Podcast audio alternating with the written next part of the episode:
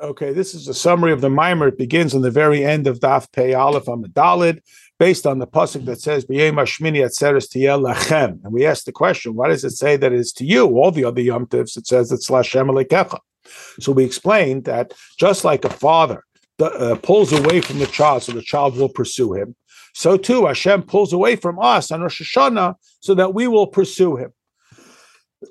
Rosh Hashanah, Hashem appears in this manner of judgment, of judgment about how we behaved, and there is a sense that we're unsure about whether or not He's going to be our King again, whether He's going to forgive us, and this is designed so that we will pursue Him.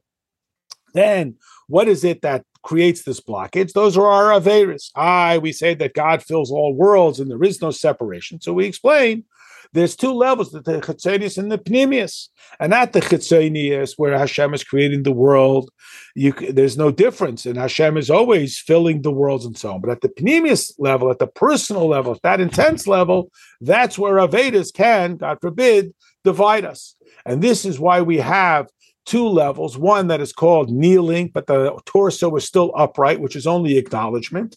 And then the more profound level of hishtachava, of prostration, where is total surrender of our identity within the infinity of Hashem. And this is the avodah that we work on from Rosh Hashanah until Yom Kippur, that we should evoke this level that Hashem's face should be toward, turned towards us. And this is effectuated through tshuva. Then we move along to the level of Sukkot, where it uses an odd phrase. It says "V'chol Ezrach be Yisrael Yeshu b'Sukkot." The translation in context is all of the community of the Jews should sit in Sukkot. But the word Ezrach, we explain, means that God's Zoreach has radiated His light within the person. And we talk about that the lulav and esrog also references to Hashem and that lulav is a combination of loy lev, to him is the heart, a total surrender to Hashem.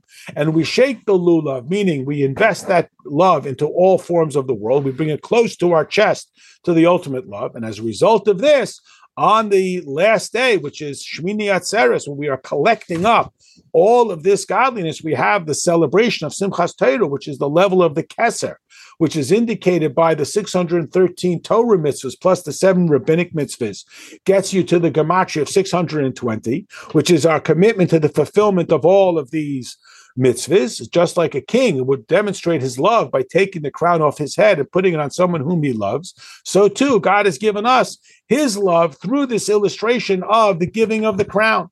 And that presentation of the crown is the gift of all of the mitzvahs that are entrusted to us throughout the year. As a result, we have this limitless simcha. And that's why it says, that we have this gift that is given to us of this great celebration. And that's why the celebration is for us, in contrast to the other holidays where we say it's Chag Lashem Then the Maimer itself has a summary, which is what we have contained here as well.